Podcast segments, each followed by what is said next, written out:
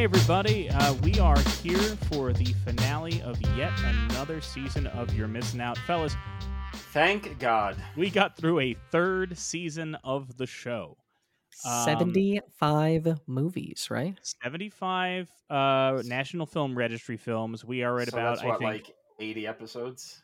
We've got, yeah, we've got about, I think, 85 or 86 episodes. Uh, if you, our episode count on like podcast apps says 88, but that counts the trailer and like the three minute clip where I Mm, tell yeah. people we're doing a greed commentary. What that does mean is that, uh, you know, not to skip ahead to looking ahead at season four, but yes, season four will somewhere in it contain episode 100. Fwam, fwam, Oh, fwam. We well we sh- we should figure out something special for episode 100. Even if it's a specific movie or whatever, like yeah. make episode 100 like nice and not just like, oh, these jerks did a commentary. Way to talk up our fantastic commentary episodes, Tom. All right, listen, if they're 86 episodes into if they're 86 episodes into the show because if you're listening to the finale, you're a fan, you're not a newbie. If you're this deep into the run of the show, you know I do not like our show even though I do not listen to it.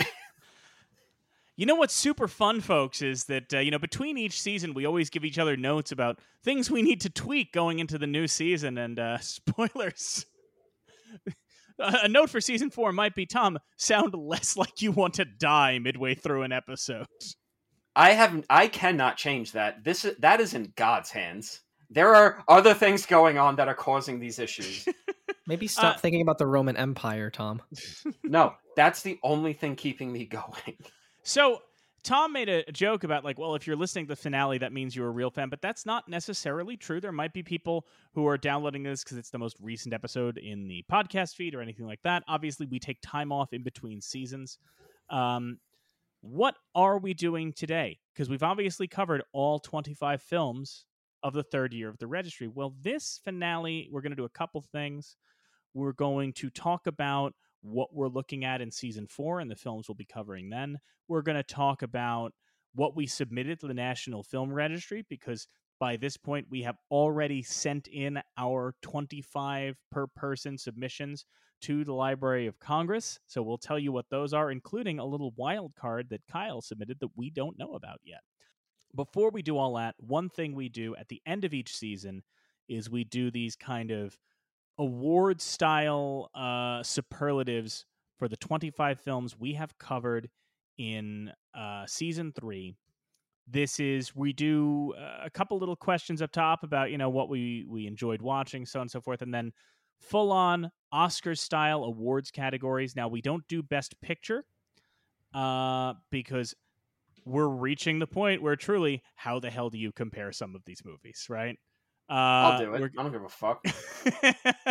but it is a thing of like how does one uh you know because i think we talked about this once in an earlier finale of like you know in the first season when they're all feature films you could maybe do that but we're reaching a point where it's like i don't know man how do you really do a ranking of like you know gertie the dinosaur versus lawrence of arabia it seems like maybe a weird thing to, to pit against each other um, but we are going to do actor actress supporting actor supporting actress cinematography all that and uh, in fact, this year we're doing it a little different because we are going to have our winners and also a runner up, uh, which allows us to kind of spread the wealth a little more and also have a couple different answers. Because I don't know if you guys remember last finale, but there were a bunch of points where we kind of had to go. Best actors, De Niro and Raging Bull. What are we doing? What are, what are we doing here? What are we doing? I feel like there's going to be a few of those. I this think so. At least I will say this, Tom. At least for you guaranteed and me. one. Guaranteed one. at least for you and me. I can't speak to Kyle because in the past Kyle has pulled out some real curveballs on us. Yeah, I kept mine Uh, tight. I got I got one answer Well, each, so well, don't got well, that's what happens. this. Well, that's what Okay. happens when you watch three of the movies. no, do you remember last season? You probably don't remember this. Last season we're doing best Do you actor. even need to ask? Last season we're doing best actor, and you go, "It's De Niro and Raging Bull," and I go, "It's De Niro and Raging Bull," and Kyle goes, "John F. Kennedy in primary." It's like, all right, well, that's Kyle. So, without further ado, Kyle, why don't you kick us off with some of our sort of prelude questions before we get to the awards categories? Well, we normally start with the question of your favorite first time viewing. So, uh, who wants to start? I'll kick that off and I'll just say, you know, obviously first time viewing I think means, you know, first time first time viewing in terms of like you watched this movie for the first time because of the National Film Registry, right? Because uh, obviously, like we all see these things at different times. There's movies that I know that like both Tom and I watched right at the end of season two out of curiosity because they were coming Yeah. up to season three. That's we're going to count that as a first time viewing kind of thing, right? Yeah. Uh, in that case, in terms of my awareness of it because of the registry, uh, my favorite first time viewing was an easy one for me. Um, and I think it's a movie that I, I, I, it's fair to say surprised all of us when we saw it, which is David Holzman's Diary. Mm. One of those ones Ah, that yeah. like you hear about, you see it on the registry list, you go, "What the hell is this? How does it get in so quick? How does it get in over A, B, C, D?" And then you actually sit and watch it, and I think it's, it's a movie I've watched several times. It's a movie that I think just really clicked for all of us in terms of how kind of interesting and formative it is and it's one that I can see myself revisiting several times down the line. It's it's a genuine joy to watch and I'm I'm I don't know if I would have found it were it not for the registry. Um and I'm so grateful that I did. I will say that is a movie that I enjoyed more the second go around because you initially told me not to see anything going into Yeah. it. And then once I sort of realized what it was all about, I was like, oh, Mm-hmm. I think I would have had a much different. And sure enough, like, but yeah, at the very least, it gets you to kind of revisit it and look at it from that Yeah. different lens. So Exactly. bravo, Mr. Holzman. All right, so for me, my answer, um, I got to give it a tie just because I wanted it. There's like two sides of the same sort of National Film Registry coin. Um, sort of more of a artsier choice and more of a pure entertainment choice. So my two picks are High School and Gigi. Yeah, I see the look on Mike's face.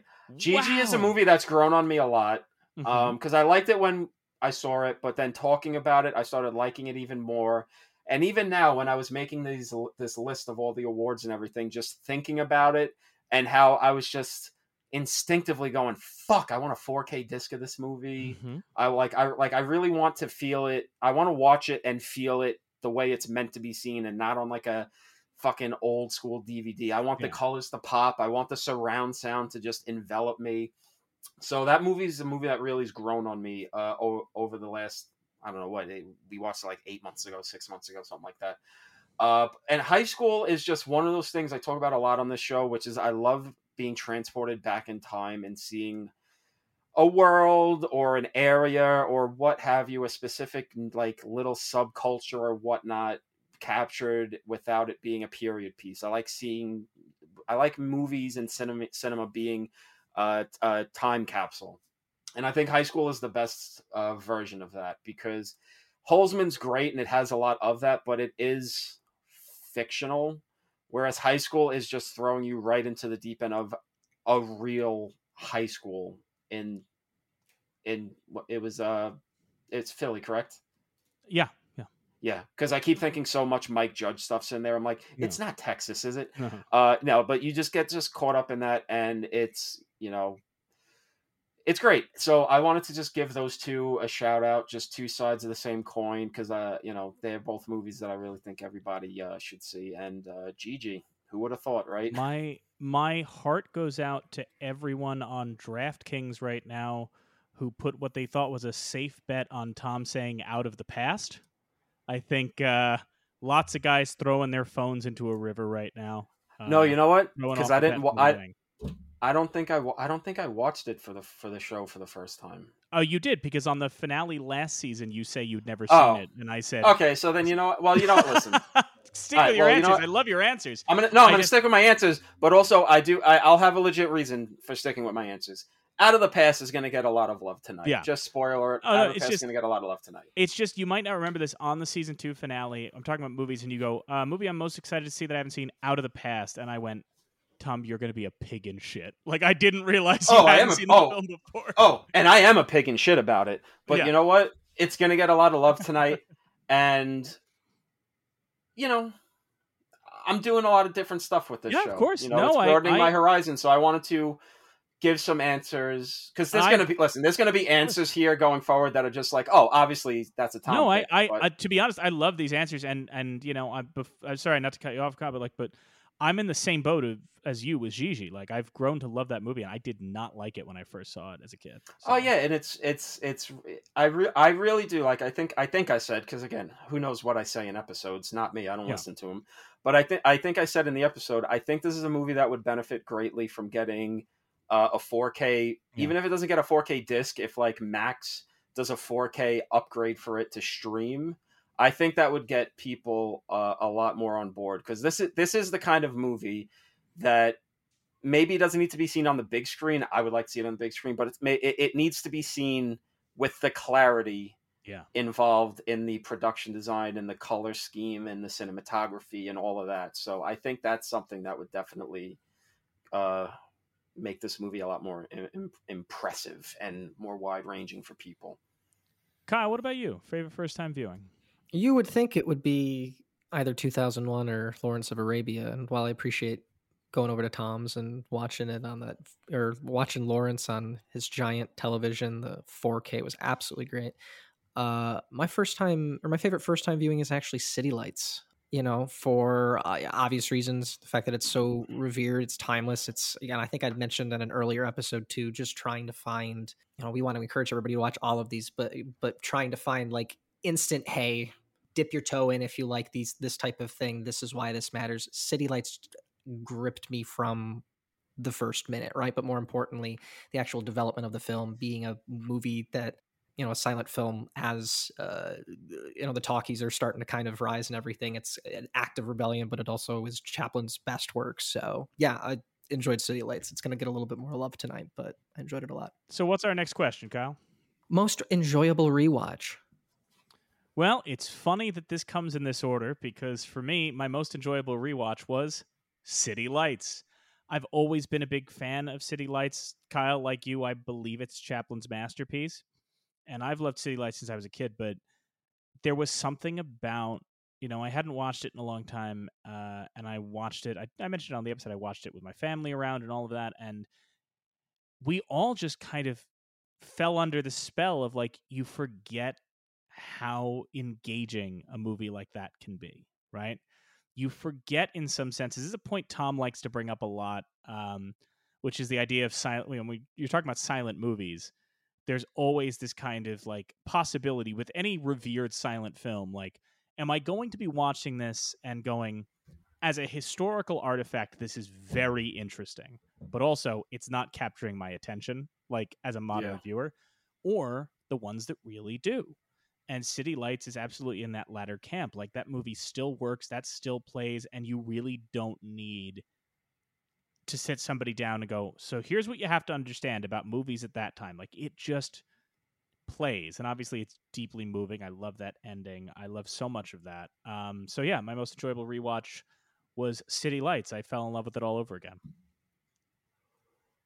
So again, I'm just I I I have to tie it up because there's just two movies in here that are too perfect and too special to me, honestly, that I have to just give them shout outs. Um, Lawrence of Arabia is one of my favorite rewatches because I think it led to, in my opinion, you know, I think all our episodes, all our conversations were great, but I think the conversation we had with Vice about it was really something special and opened it up in ways that, you know, I may have subconsciously thought about, but really just opened the movie up even more for a movie I thought is, I still think is perfect.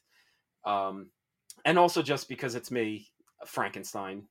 Like I love watching that movie. It's one of my favorites. And just like the other day, I was just thinking like, fuck, I should, I gotta get a Frankenstein tattoo. Like uh, of, of the old Universal horrors, you know, the Frankenstein, the Karloff Frankenstein trilogy is so special, not just to me, but I feel like to cinema history in ways that I don't think people even think about anymore. But I like just Frankenstein was just so. It, it's always eye opening, and again, leading to a conversation on this show where it's more about getting into why it's great instead of picking it apart and being better than it or whatever. Like you could be with any movie from that era. I just loved. I just loved watching it and engaging with it and just solidifying why it's one of my favorite movies of all time. By default, uh, it's not a bad default to have, but I think it's the only one that on the list that I had actually seen. It's uh, King Kong, but it's you know such a great staple.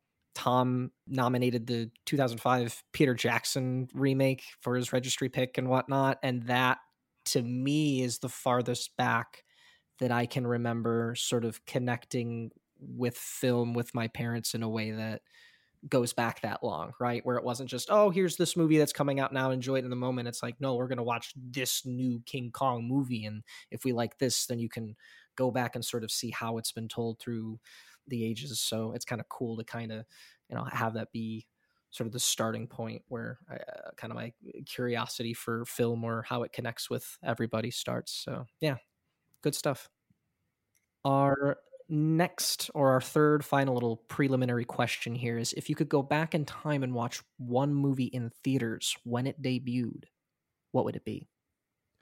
Well, I'll say this, Kyle. I'm perplexed at how this pattern kind of worked out because in our first rounds of questioning, it ended with you saying City Lights, and the next round started with me saying City Lights. And then the last round ended with you saying King Kong, and this round is going to start with me answering it's King Kong. If I could go back and see any movie in theaters, it's King Kong. I love that movie. I talk about it on the episode ad nauseum. I I love the film King Kong. I love the franchise of King Kong. I love everything about it. I've always loved that movie. And um, you know, I'm sure I could see it in a rep screening if anybody decided to screen it. Um, but now, if I saw it in a rep screening, I'd be surrounded by an audience of people who know the iconography and are kind of maybe going, "Oh, you know, that movie was actually better than I thought," or "Oh, I didn't know an old movie could feel that way." And what I would love to feel is the urgency of people seeing King Kong in its day when those effects aren't just impressive for its day, they are impressive, right? Where you just the energy in that room, you know, my favorite w- type of movie to see. It's not a genre or anything like that, but it's just when the whole audience is seeing something new and all of them we all collectively have that energy of I just saw something special. And I feel like, you know, anytime in 1933 uh, if I had gone to see King Kong in the theater, I would have felt that. So, uh, my answer is King Kong. Uh, and again, because I'm a glutton, I've got a tie just because they're so fitting for me. Um, I would also pick King Kong, as Mike said. Would love to be in a crowd seeing that for the first time, not knowing what they're about to see and being blown away by it. Uh, and again, it's kind of the same thing. I would love to be in the theater for Frankenstein because Dracula came out earlier that year, but Frankenstein feels like such a an big evolutionary step, not just for Universal horror movies, but just movies in general. It's a it, it doesn't feel like a silent movie with some sound attached to it like Dracula. This feels like a sound horror picture. And seeing the first time Karl Karloff walks on screen in that makeup and just those visuals, I mean, my God, that that had to be fucking something else. So King Kong and Frankenstein are definitely the ones that I would absolutely love to see in a theater when they first came out. Kyle? I'm gonna make a slight departure here, but kind of also right on the money. Um, I went with Lawrence of Arabia uh, for similar reasons as y'all have said too. You know, between participating in uh, Barbenheimer over the summer and kind of the little uh, intermission dinner course thing that Tom and I did with Lawrence of Arabia and everything when we did our watch, I I sit and wonder how you would have made a night out knowing that you were in for a four hour epic, right? In the same way that we probably treat the stage theater or Broadway or anything like that. So be really curious to sort of see it at that time. Plus, you're like smoking cigarettes and talking about like I don't know the communists or something because it was like 62. So you know. Oh, that's right. And I guess you're John F. like Kennedy. Yeah, and John dressed, F. Kennedy's still alive. So yep, you're dressed yeah. like Mad Men. You know. Yeah. Talking about how the So- carousel it takes us back in time to a place where we are loved. Yeah. Talking about that uh that old situation over in Asia. Yeah. Um, by the way, I will just say this: uh, whether or not as a past guest of the show for poor little rich girl, uh, Bella Zadenberg. Uh, Yeah. you know, was kind enough to give me a wrap gift on uh, season three, Uh, the original Very Lawrence nice. of Arabia soundtrack on vinyl. How do we like hell that? yeah! Right. Very nice. So Rock we'll have on. to we'll have to host a listening party at some point. Um, and I guess that brings us to our The uh, main categories. correct our awards categories. So, uh, Kyle, what are we starting off with? Best actor. All right. So obviously we're doing lead and runner up, and I think that the reason I like that, especially this time around, is because I I cannot imagine Tom and I don't have the same pick for our lead winner. Um, but we're probably gonna have very different runner ups and things like that. But the answer for lead actor is obvious. It's it's Peter O'Toole in Lawrence of Arabia. It's one of the greatest performances in the history of film. It's an extraordinary lead performance. It is maybe the most lead performance, right? That movie has an incredible cast and incredible visuals. It also lives and dies on him. Um, I've talked about the no prisoner scene a lot. I talk a lot about that performance on the episode, but uh, so my winner is Peter O'Toole for Lawrence of Arabia. My runner up, however, is Maurice Schwartz for Tevye. In the same Mm. sense, that is a movie that lives and dies on that performance. Now, it's not nearly as showy a performance as Peter O'Toole. It's not nearly as glamorous. If anything, it is kind of the anti Lawrence in a lot of ways, in terms of how inward it is and how uh, reserved it is. Uh, you know, and obviously Lawrence is a guy who is dreaming of the future and unable to accept the world as it is, and Tevye is a man who is stuck in the past and not willing to accept the world as it is. So I think they're an interesting contrast, and I also just think Maurice Schwartz is an incredible performer in that film, and I, I'm so fond of him now after that movie. So that's my winner and runner-up. Tom, All right. Uh, prepare to be shocked. My best actor is Jack in Chinatown. okay, okay, Um, Respect. because Wow.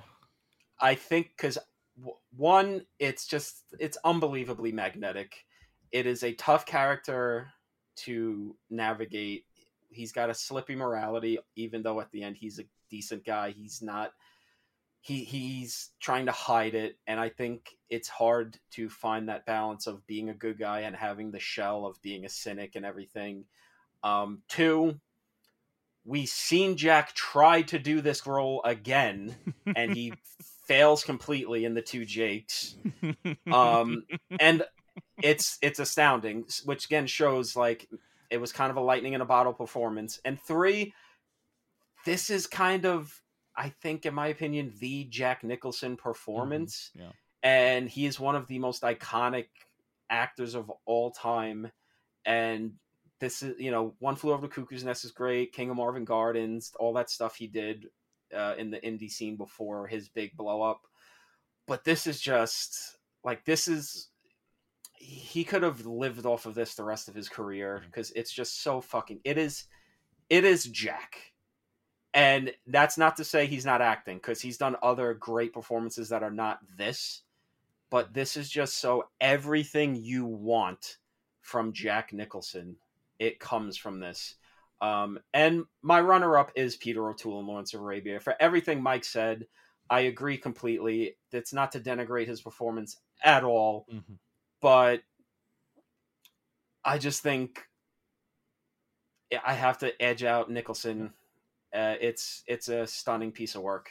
So yeah, that's my runner and runner up. Yeah, so I'll I'll I'll, I'll bring it back. Uh, obviously, Peter O'Toole, right? I mean, it's uh, captivating. You feel for him or emotionally connect with him in different ways. Eh, You know, it's just crazy that at one moment it feels like you I don't know, it feels like an adventure movie and you sort of want him to kind of see it through to the end and then by the second half of the film you're just sitting there almost like in like disbelief, discomfort. I even told Tom at the end, like just the abruptness of the ending, and yet knowing exactly how the movie and the story ends, right? Just kind of being like, that's it. Like I just spent four hours with this dude, and just sort of just is done and everything. And what a fitting way. It's a great, great performance. Um, yeah, hard to hard to beat. And you did not do runner-ups, just for clarification of I- the listener. Right? I did not. no, worries, no, no worries. I mean, no, I did pretty pretty straightforward for me. I just want to make sure nobody thinks we're like leaving out part of your answers or anything. Okay. no no runner ups here. Listen, this is the this is the actual Oscars. No oopsies, no BS. Moonlight, you won Best Picture. So Peter O'Toole, it's no BS. You won Best Actor. So uh, next up, up we've- next, ne- next up, we've got Best Actress. Fellas, I just want to say this is the most fascinated I've been for a category uh, to see where we go with this. Really? Uh, I'm because it's just it's a fascinating year. Um, this was a, this was maybe the second toughest one Yeah. for me this year. Hmm. Um, so for me, I think I had to. I mean, the answer is pretty was pretty easy for me once I thought about it, uh, because I think it was just in the prep for this episode. Uh, I just was so. It, it's it's the kind of performance, uh, kind of like O'Toole and Lawrence, where you just kind of look at it and go like, "Oh shit, they're this is just a star, right?" Um, so I won't do too much. Mary Pickford in The Poor Little Rich Girl is Hmm. is my best actress. It is a thing that you just look at. Like, I mean, I know like when we did our episode, Tom, uh, you know, his favorite parts were Mickey Doolan and the descent into hell. But Hell yeah. for, I think for any of us, like, there is just that thing of we said it. You know, you look at her and you're like, oh, this is the first person who seems to really understand acting for the screen, right? Like prior to a Mary Pickford, and especially prior to a Poor Little Rich Girl, which so solidifies like her kind of typecasting in a way. Um, you look at her and you realize like this is the the start of the domino rally, right? Every actress, every great screen actress after this, if you start tracing back who influenced them and who influenced them and who influenced them, it all comes back to this. And I think that even now, um, to contemporary actors and actresses, uh, if you show them what Mary Pickford is doing in The Poor Little Rich Girl, and the way that she takes material that would have really loaned itself to very big, stagey acting and brings heart to it, I think you can still learn something from that as an actor today. So, uh, my winner is is Mary Pickford for The Poor Little Rich Girl. My runner up changed pretty recently. I had a different idea in mind, and then we did an episode recently. I'm giving my runner up to an actress who never starred in another film, but really carries the film she's in, which is Cathryn Caviness from The Blood of Jesus. Um, you know, I think we all were kind of taken aback by by how she kind of carries that film, and uh, especially considering how she didn't really act other than that. Um, so my runner up is Cathryn Caviness for The Blood of Jesus. My winner is Mary Pickford, The Poor Little Rich Girl. Yeah, like I said, this one was a tough one. Second toughest category of the night for me. Uh, Caviness was on my short list. Uh, she didn't make it for me. Um, my winner, and again, Mike is going to be very surprised by this, but I feel like should it the surprise should be dulled by now. My winner is Leslie Caron for Gigi. Uh, absolutely winning performance. She is just adorable. She's great. She balances this very tough ba- act that this role requires. It's a tougher movie than you would think it would be, and I think she nails it. It's absolutely fantastic. Um, one of the many reasons, like I said, I wish this had a 4K disc just so I could like enjoy her performance on my gigantic TV with in 4K quality. I think it would just be absolutely stunning. And uh, my runner-up is Teresa Wright in Shadow of a Doubt. Mm. Mm. Uh, again, a very tough role, very tough. Maybe, honestly, maybe the toughest uh, female performance in any Hitchcock movie. And she knocks it out of the park. I think she's great. She stands toe to toe with Joseph Cotten in a very uh, impressive, immaculate way. Um, I think more than Cotten, if she she didn't work in the role, the movie wouldn't work. Mhm. And I think you got to give her all the fucking roses in the world. And yeah, so Leslie Caron wins, but Teresa Wright is a very close runner up for me.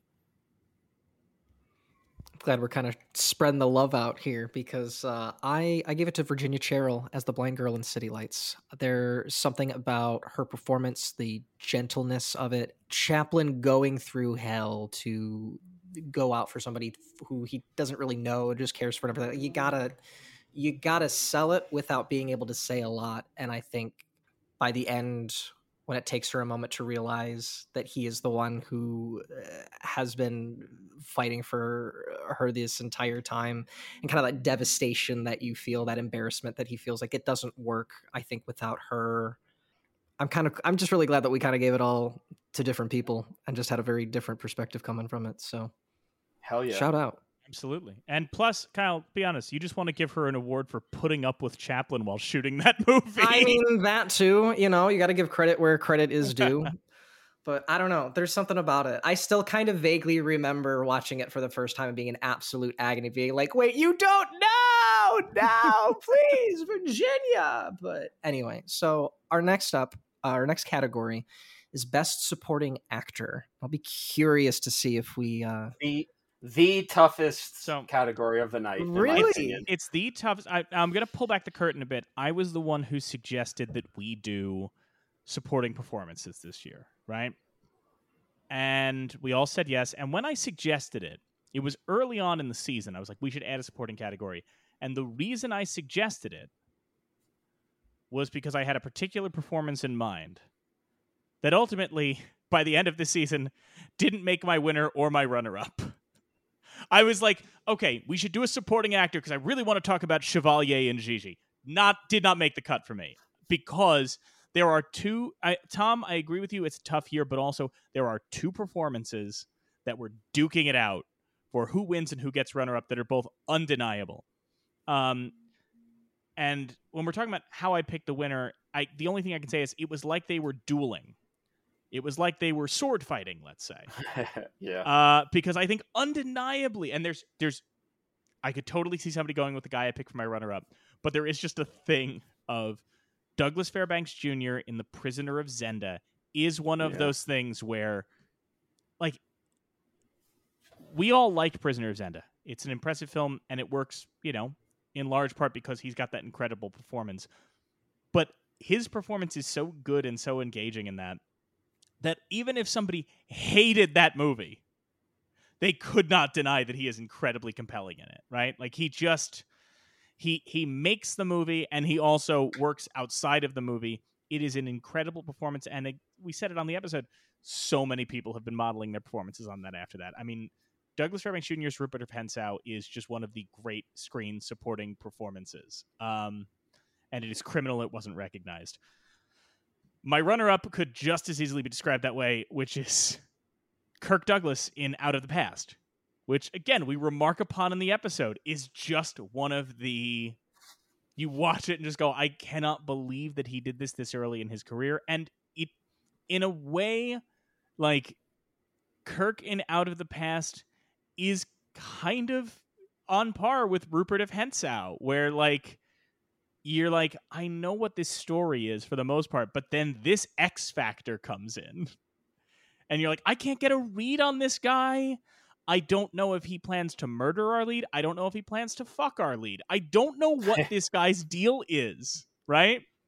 yeah. And you know, it's they they are very similar in that way. So you know, very close runner up for Kirk Douglas. I it was like almost a coin toss, but I I do give the slight edge to Douglas Fairbanks Jr. Uh, in Prisoner of Zenda. uh, like I said, this was very tough. Chevalier was on my short list. You know, Mhm. this my short list is probably like fucking ten people long. It's crazy. It's it's ridiculous. Um, but my winner again, it's a toss up. But I, in sh- terms of sheer iconography and what it's done for the history of cinema, I gotta give it to Karloff for Frankenstein. That movie the look is great, the script is great, Whale's direction's great, all of that's great. But if you don't have Karloff in that makeup, fully embodying that character when he walks out of the shadows for the first time, the movie doesn't work. Interesting. And almost a hundred years later, I think no, ninety years later at this point, it's everyone still knows it. Even if you haven't seen the movie, you know Karloff as Frankenstein. Everyone who played Frankenstein in the Universal cycle when he left was just doing Karloff.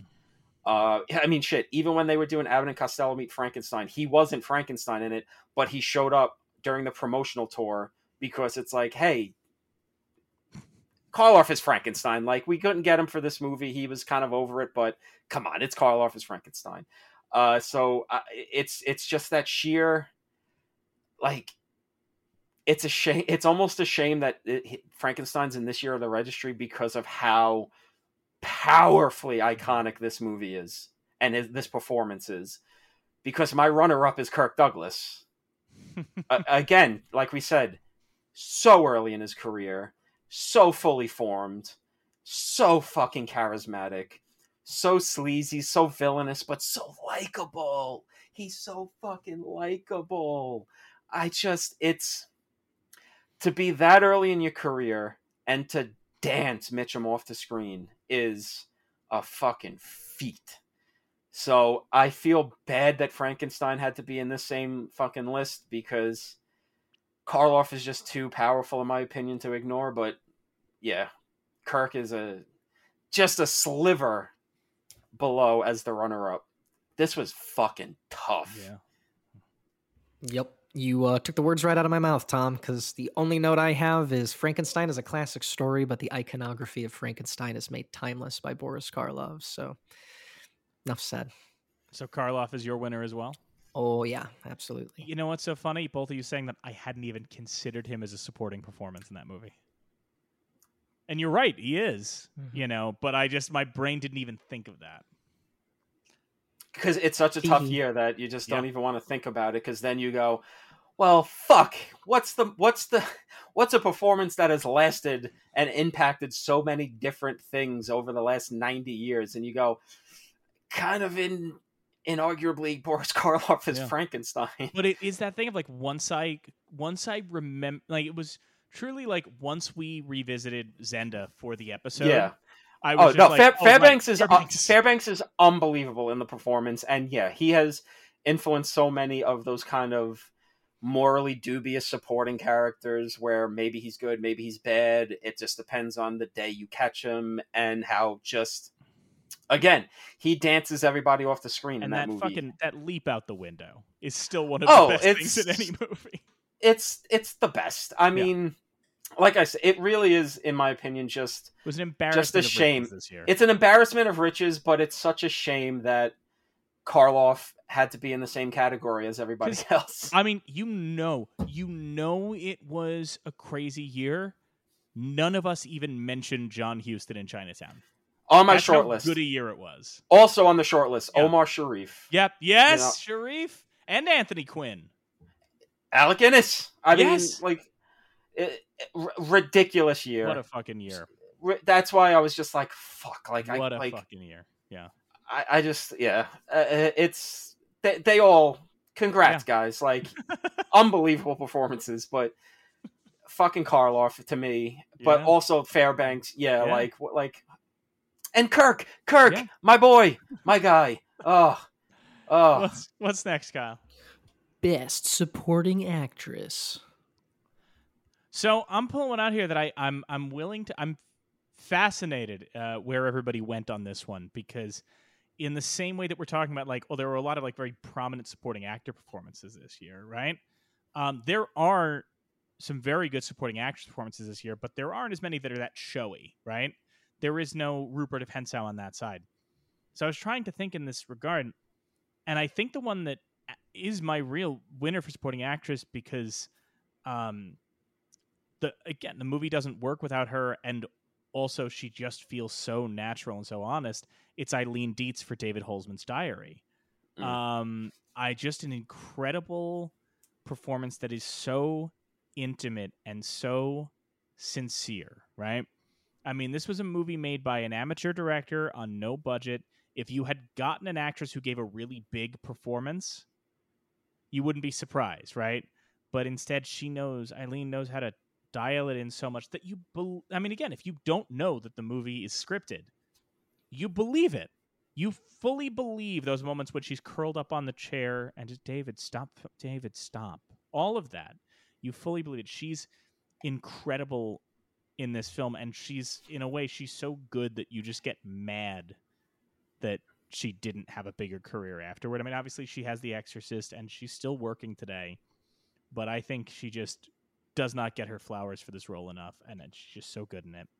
Uh, and my runner-up is Linda Darnell in My Darling Clementine, Mm. uh, which is a very uh, you know present performance. It's certainly not what Eileen Dietz is doing in My Darling Clementine, um, but she is she is what that movie needs. Right? She is an anchor for that film in a really powerful way. So uh, Linda Darnell for My Darling Clementine is my runner-up. Eileen Dietz for David Holzman's Diary is my winner. Okay, so this category is almost the opposite of supporting actor for me because this was once I looked at the list immensely easy. I looked at the list and my my one and two immediately came to mind, and I didn't even need to think anything else. My my winner for best supporting actress is Faye Dunaway in Chinatown. you put her Um, supporting. Interesting. Okay. I did mainly because I do think it's so much Jack's performance that anybody else is supporting. Be, just if you think about screen time and how this isn't a negative in this sense, but like her story is kind of serving his arc. Mhm. Um, but it's just such an amazing performance. We talk about difficulty of the role. She's the femme fatale, but she's the victim. She's steely, but she's weak. She's tough, but she's scared. I mean, just the she's my daughter, she's my sister, she's my daughter, she's my si-, that scene. Just that alone gets you the fucking award. And then you get to the end when she's fucking confronting John Huston and she's sh- fucking shoots him and she run- it's just whoa what a fucking performance. I mean jesus christ. Like that's uh, the second i saw it i was like yeah no faye dunaway she's the winner. And number two very close but I, she just can't hold a candle to faye dunaway. I'm sorry. It's shelley winters in a place in the sun. Mm-hmm. that is just I, I don't even know how to put into words. It's just a great performance where she's gotta be kind of pathetic but if she's too pathetic you don't care that she dies in the movie. Like you have to find this easy balance of you get where she's coming from but jesus christ woman enough already. You're on a boat with a guy who's looking at you like i'm going to fucking kill you if you make me have this child and just like her realization of when she's on the boat of like yeah i get it you don't love me anymore but heartbreaking shit That i mean that just, line, "I wish you still loved me," is brutal.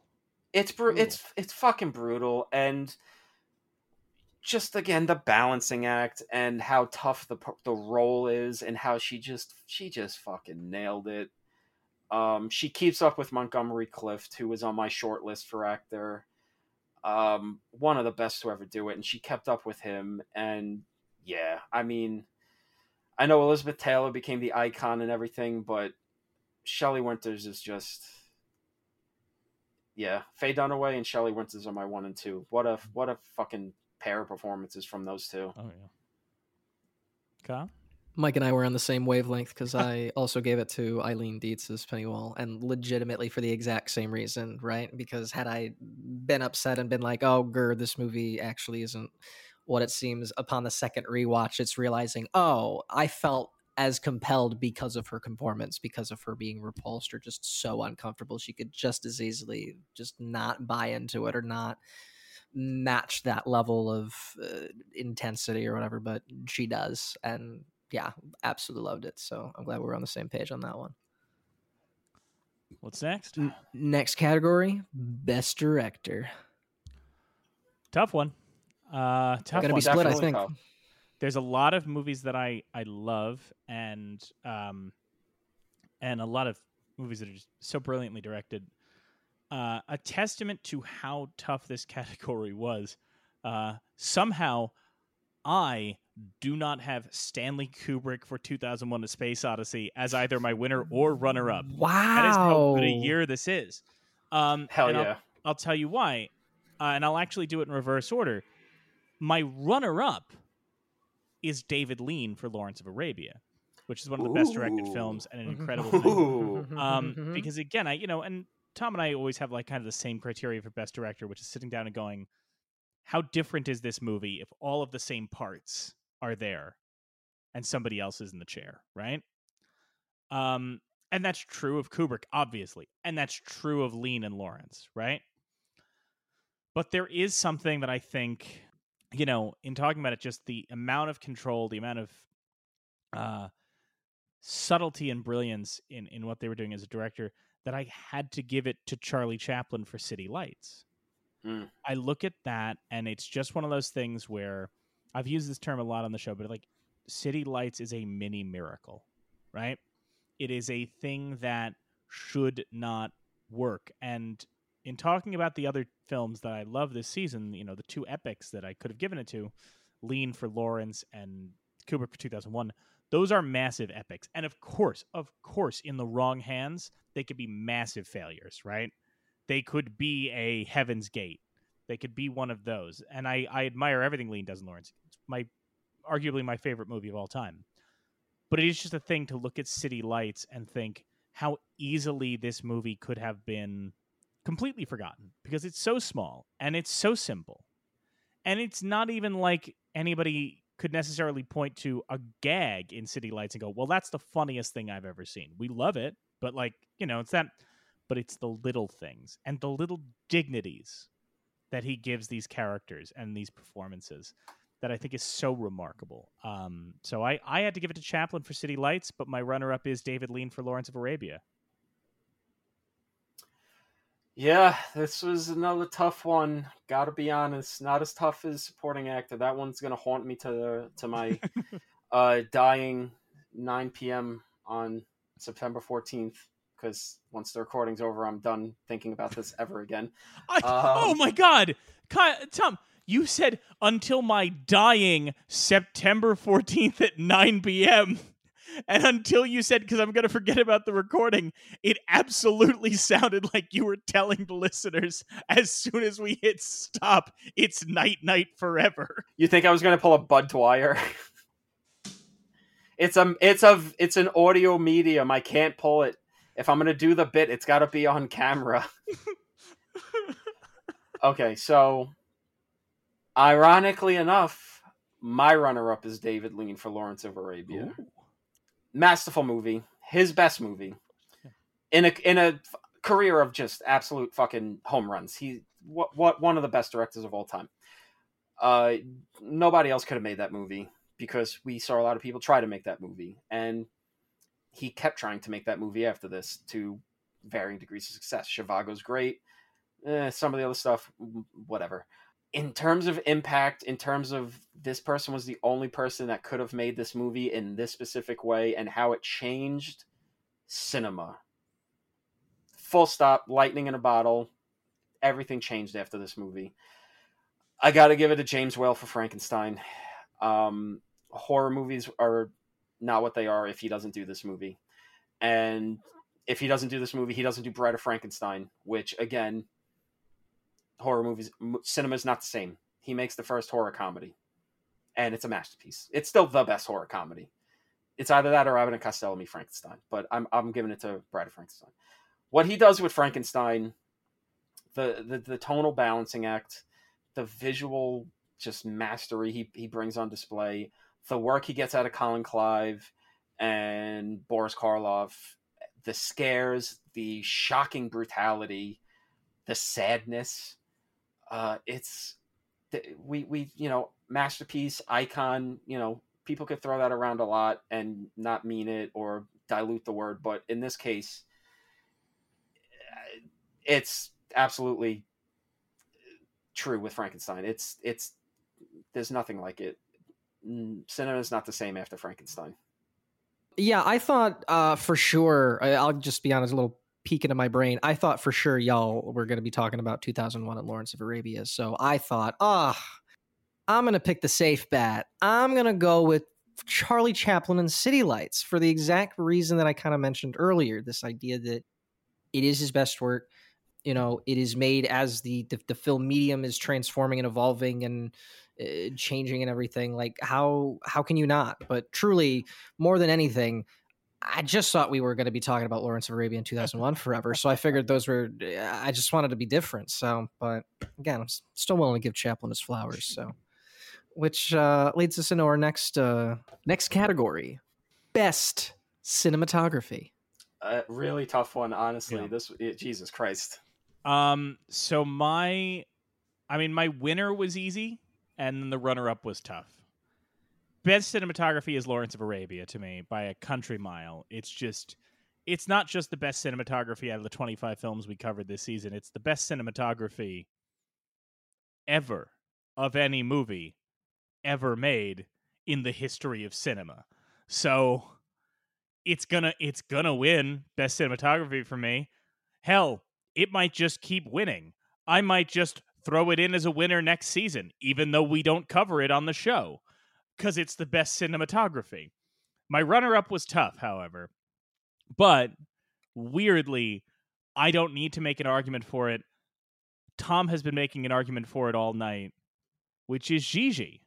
Gigi is absolutely. I mean, when you consider the fact that they were able to make a musical that mostly takes place indoors and feels as big as, you know, Maria on top of the mountain and the sound of music is incredible. That movie is gorgeous. The colors pop. It is just a a visual delight. I cannot think of another movie musical that I would say you could watch this in full. Uh, you watch this on mute. That I would say you could watch this on mute, and it would still be an enjoyable watch. I, my runner-up is Gigi. My winner is Lawrence of Arabia. Okay, so before I get into my picks, uh, quick rebuttal: best cinematography of all time is never going to be uh, actually talked about on this show because it's an Italian movie. That is Suspiria. Get with the program. Um, but yeah, my number one is uh, Freddie A. Young's work on Lawrence of Arabia. I mean, 70 millimeter was made for Freddie A. Young's work on this movie. Just, just, just stunning. I mean, come on, like, what are we even doing here? Um, but again, so many fucking good looking movies this year, man. How do you even pick? But I'm kind of going with the movie that I've that's kind of been running the table for me in a lot of ways in this run. I'm going with Arthur Edeson's work on Frankenstein. When you just think about iconography, changing cinema, the lasting impact. Frankenstein, man, you know, listen, Chinatown's great, Out of the Past is great, Magnificent Ambersons is great, Gigi's great, 2001's great. but Frankenstein's left the impact Frankenstein just it's got to get it's either got to win or be like mess like mentioned in almost every category. And watching it this year when the 4K came out in between seasons and being able to watch this 4K disc, which looks like you have a fucking 35 millimeter print with the scratches and the grain, but it looks like it was the first night shown in fucking New York in 1933. I mean, gorgeous movie. Just one of the best looking movies ever made. Again, shame Lawrence of Arabia had to come. it's funny in this time, Frankenstein's the one where you go, it's a shame something else came out. Yeah. Because Lawrence of Arabia is kind of running the table when it comes to looking like the best thing ever made. But then Frankenstein's just like, but give it to me. but yeah, Lawrence of Arabia and Frankenstein. Can't go wrong with those movies' looks. Yeah, no surprise here. My pick was Lawrence of Arabia. Yay! Uh, it's our first one. It's all three, Yep, yep, right? There we yep, go. Would, yep. w- would not kick Lawrence of Arabia out of bed for eating crackers.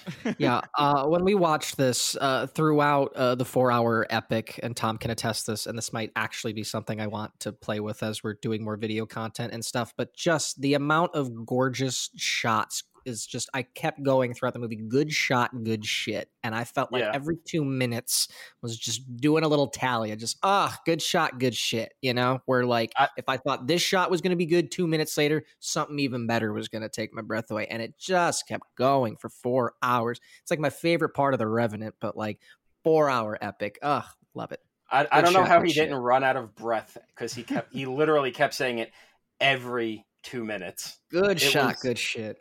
I mean, ha, ha- like yeah, like well, there's no question. What are we doing here? Anyway, next category best screenplay. It's so funny. I kind of knew how I was going to say this. And then I listened to our finale from last season where I said the exact same thing, which is there's only one answer. There is a correct answer.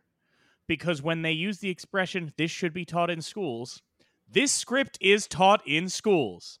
I said the exact same thing last season about All About Eve, and I have to say it, it is Chinatown.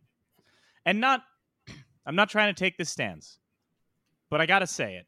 It's not just my pick is Chinatown. It is China. The answer is Chinatown. it's the best screenplay. It's the screenplay. What are we doing? It is Chinatown, right? The only question is, what is my runner up? Yeah. Uh, and in that, I actually, it's so funny. I had a number of things slotted in there that I kind of wasn't happy with. And then I remembered how good the script of this movie is and went, oh, of course, which is Trouble in Paradise. Mm. That is, you know, there are other movies I could slot in there where, like, oh, it's a good script that a good movie is built out of. But Trouble in Paradise has just such incredible dialogue, such clever, peppy writing. I think that is a movie that you forget how good it is for a while after you've seen it, right? Like I feel like revisit it again, you're like, oh man, I forgot just how engaging this is. That you know, I mean, that Lubitsch touch is there, but it's just that rapid fire dialogue. It's an incredible film, great script. So my winner is Chinatown. I don't need to say any more about it because we spent a good chunk of the episode talking about that script. It's the greatest script. But then my runner up is Trouble in Paradise. Tom? Yeah, uh, it's Robert Towne for Chinatown. Yeah. Like, I mean, the, you know, nothing else to be said. It's really just what's your runner up, and again, pretty tough to be honest. There was my list was pretty decent, uh, but thinking about the episode we recorded on this movie and the conversation it led to, and how much depth that I already knew was there, but finding even more hidden depths and the depths that have uh, come upon us as time has made it age like a fine wine. Um, I got to give it to Robert Bolt and Michael Wilson for Lawrence of Arabia. I think people get, um, you know, rightfully so. They lavish all the praise on David Lean for his direction and for this cinematography uh, by um, Freddie A. Young, and obviously Peter O'Toole's performance. You know, it's easy to get lost in those kind of discussions, but there's been a lot of movies with big production values and 70 millimeter filmmaking and lavish production design and all of that stuff. But it kind of wouldn't amount to a fucking hill of beans if you didn't have that script just giving you this complicated, messianic saboteur figure that you could just keep talking about for hours on hours and hours and hours. And it's amazing work. So another category where I got to go. It's a shame that this movie came out because Lawrence of Arabia is so fucking great. But yeah, Robert Towne laying down the Lord's work in Chinatown, but Robert Bolton, Michael Wilson doing fucking unbelievable work on Lawrence of Arabia. Truly just astounding work that I feel like really gets underappreciated because of the epic scale of the movie itself. Yeah, I went with I went with um I went with King Kong. I uh, as I kind of alluded to at the beginning, uh, when I saw the 2005 uh, Peter Jackson movie and then went back to see the older versions and seeing how the similar beats uh, were presented throughout the years and everything, the fact that it was timeless enough to sort of revisit or kind of just sort of one for one up and be like, okay, how do we tell this story now with today's technology and everything? It's it's hard not to uh, appreciate King Kong for that. So, um, yeah, that's where I went. Next up, we've got best editing. So one of the things I was trying to think about with this, we covered a lot of epics this season. Again, 2001, Lawrence of Arabia, things like that. But editing is also so crucial to comedy, mm-hmm. especially silent comedy. Um, that's where it really comes into play. And I think in that regard, the movie that most needs great editing to work, and certainly has it, is Sherlock Jr. I mean, the sequence the amount of work that has the precision that has to go into making that bit work of him you know not just jumping into the screen but skipping between the scenes like yes you can call that visual effects but a lot of that is just the precision of the editing right those physical gags don't exist in a vacuum for that movie earlier keaton films like the three ages and like his shorts a lot of those could be chalked up to sketches they do in vaudeville, right? You could do that on a stage. You couldn't replicate Sherlock Jr. on a stage. You need that editing. You need that precision. So for me, Sherlock Jr. is my best editing winner. My runner up is a very different kind of film where it's all about the editing, um, which is the Battle of San Pietro. Where, I mean, just a, I mean, when you consider what Huston was able to do with that footage, and yes, I know he staged some of it and blah, blah, blah, but like, you still, uh, the, if for nothing else, but the cut from the soldiers marching to them digging graves, it should it should be recognized just for that, right? Uh, so my winner for editing is Sherlock Jr. My runner-up, The Battle of San Pietro. Uh, it's funny because Battle of San Pietro was on my uh, short list, but it's not my one of my one and twos. But I'm glad we were kind of thinking in similar ideas with that one. Um, my my winner is Anne V. Coates for Lawrence of Arabia because that is a movie that does not feel like it's mm, runtime yeah. at all. Absolutely. That is a fucking magic trick of editing.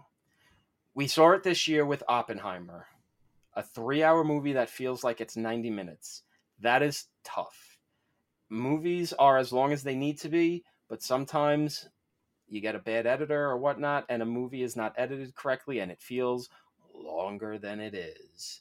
We all have seen movies like that. Am I right, boys? So, what she did on Lawrence of Arabia, astounding. And taking away all of that, all you got to say is the match cut. Yeah. Yeah. That's it. That's it. That's that's the only thing you need to say for the movie. Take away everything else I just said, which a lot of people do. Nobody listens to me. It's bad. World would be better if they listened to me. But ignore everything else I just said. The match cut. Yeah. Yeah. I mean, John Wick 4 did it this year. The fact that an edit is still being referenced 60 years later tells you all you need to know about the editing job that Anne Coates did on that fucking movie. Again, tough, tough. My runner up,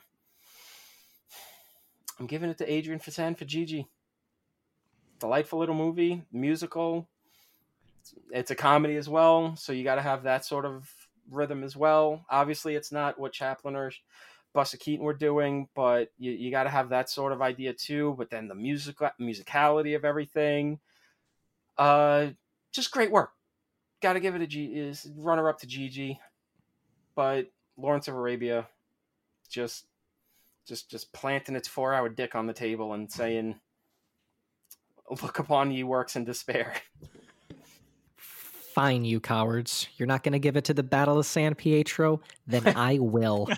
then I will. All right. This is the start, if I'm not mistaken, or at the very least, the uh, opening up of the conversation away from the sort of the romanticization of war and kind of coming into war. And, you know, even at the time that Huston is making this and the pushback he's getting to present some of these images and whatnot, and the fact that he's held true to the convictions is something that I think looking at it now is hard to appreciate, but I think once you like really in the time kind of like do that history and delve into it, like can it's it's very admirable. So it's a it's a tough tough call to edit, but I'm glad I'm glad it exists. I'm glad it I'm glad it is what it is. So we're giving it to the Battle of San Pietro. So there you go, gentlemen. Next up, we've got best original song. Gee, I wonder where this is going. Now let's let's talk about this for a second. Do we want to? I mean, do we uh, do we want to just go one, two, three, and just all say it out loud? I mean, so I so I'll say this. Um, this the reason this was really tough this year because we only had like one musical and one movie with a title song. The reason this was tough is because last year, I don't know if anybody here remembers, some folks decided to cheat. Uh, no, no, Because no, no, no. last year- It's not cheating. It was, it I was, was- a loophole, Mr. Natale. I was going by the letter of the law, So sir. last year, the category and the year before that read Best Song. And Tom selected Night on Bald Mountain from Fantasia. And Kyle selected The Godfather theme. So the word original got added to the categories this year. And we're still Oh. gonna mess it up probably, but we'll find so, out. my choice, uh, again, you know, in terms of oh, what will it be? We covered one musical this season, right? Um, and again, there were other songs technically, but we covered one musical this season, which is Gigi, and it also has some great songs. Um, I mean, this is the chance for me to expound on Maurice Chevalier because, um, all of Gigi in a way hinges on "I Remember It Well." Just a great sentimental comedy musical song.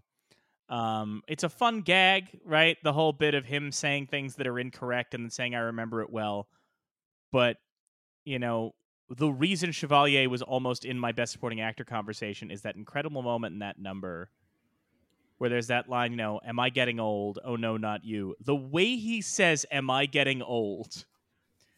breaks your heart in half. He's so good in that song. He's so good in that. So that's my favorite number in the film by far. And my runner up is also from Gigi. Um, I remember it well as my favorite song, but uh, the, my runner up is I think what we decided is Tom's theme song. Uh, I'm so glad I'm not young anymore, which is Tom's ethos anytime Kyle discusses anything current in pop culture. To evoke Yeah. a name, we, a fake name we've brought up many times. If Kyle comes on and goes, "Hey man, oh my god, the new Lil Percocet song," and Tom just in his mind is going, "I'm so glad I'm not young anymore." It's it's perfect. It's perfect. Off mic before we started this, Tom was doing yet another variation of "I'm so glad I'm not young anymore." So I love that number. I'm I'm doubling up on Chevalier, but he's just so joyous in that. My winner is I remember it well from Gigi, and my runner up is I'm so glad I'm not young anymore from Gigi. Tom. Listen, it's another double shot of Chevalier, but my my winner is Thank Heaven for Little Girls, and my runner up is I'm glad I'm not young anymore. um, listen, Chevalier, fucking pimp. I mean, guy just lays the law down. You love you love that Pepe Le Pew motherfucker like nobody's business.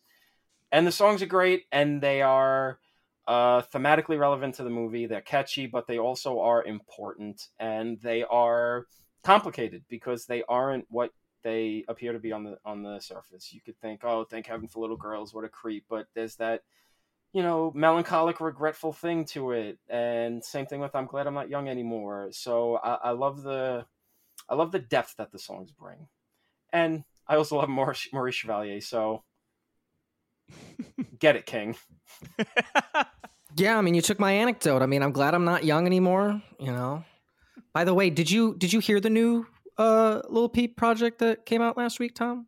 It's really No. good. I mean, they've been they've been sitting on it for a couple of years, so you know, I'm really glad his mom was able to drop that. So Can they wait a few more years until I'm finally dead, or until nine o'clock tonight?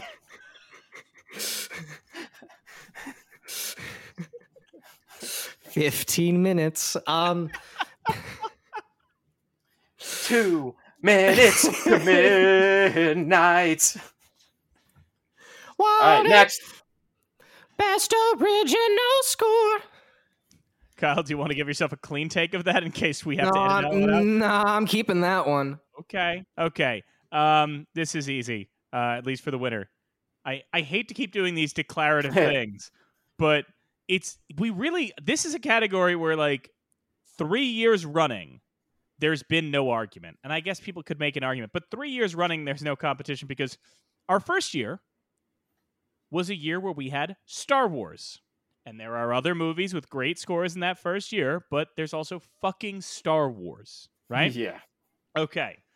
And our second year, we had The Godfather.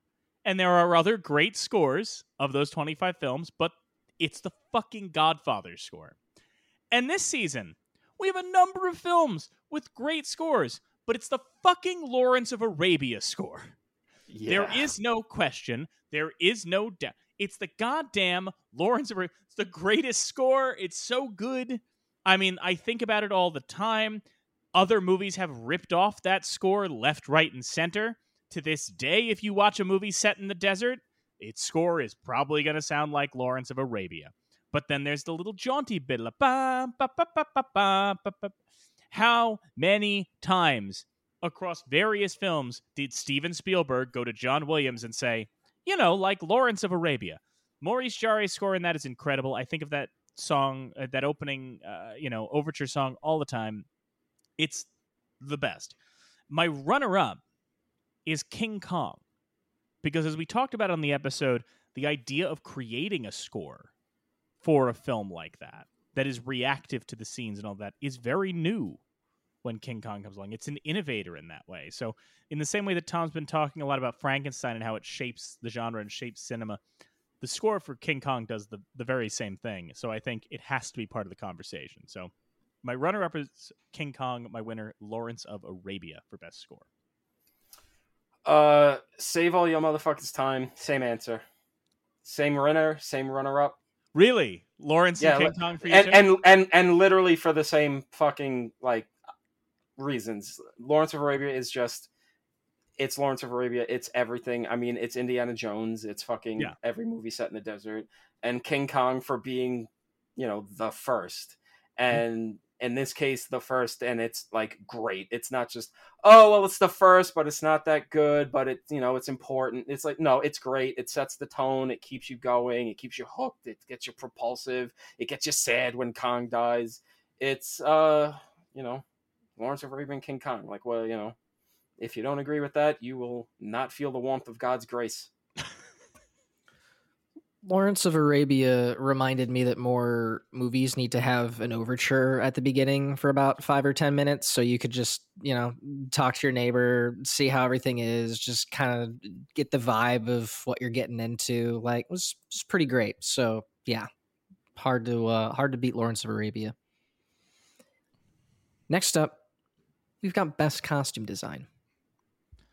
This one I found pretty challenging, honestly.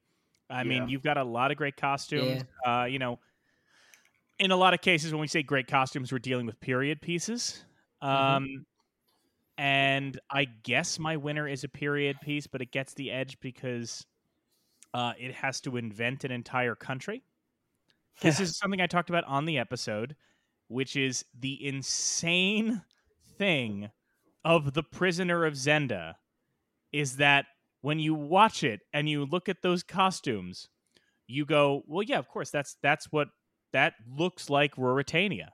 That doesn't exist. Ruritania is fake. It's from a book.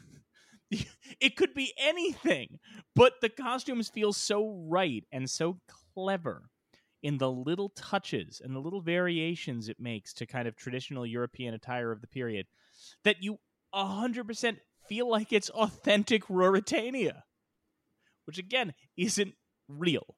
So I have to give it to the costume design for Prisoner of Zenda, not to mention the influence it has on Star Trek II, The Wrath of Khan, and other things we talked about, but just incredible costume work. And my runner up uh, is the epitome of great gowns, beautiful gowns, uh, and look great in that gorgeous Technicolor, which is Gigi. Mm. I have to give it to Gigi. Those outfits Leslie Caron wears, the way everybody looks. I mean, for God's sake, I cannot. I mean, you know, count it as an accessory, count it as whatever.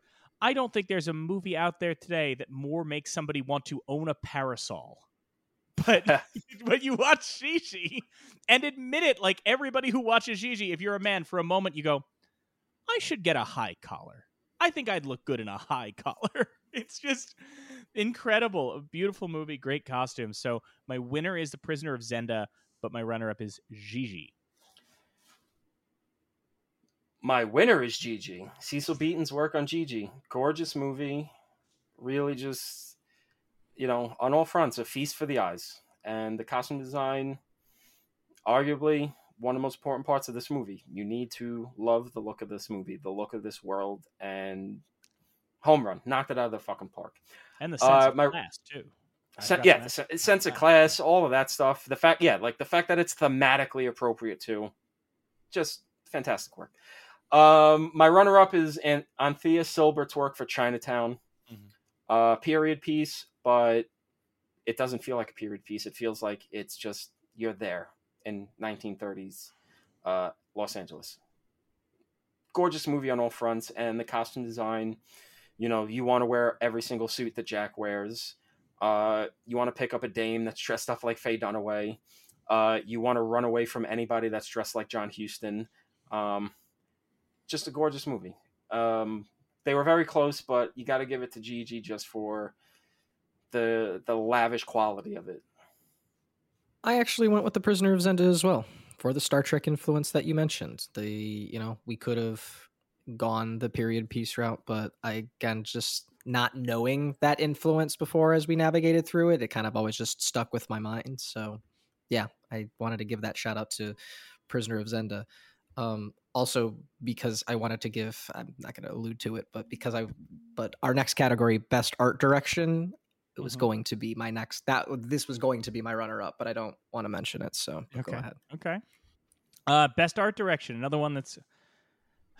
I don't want to say it was tough insofar as like for a while it was like could I loop that in with Prisoner of Zenda and make my same argument like oh you invented Ruritania, but it's and I mean listen you know there's other things I want to give it to uh, there's other things I want to show love to but I think my winner has to be the Magnificent Ambersons mm.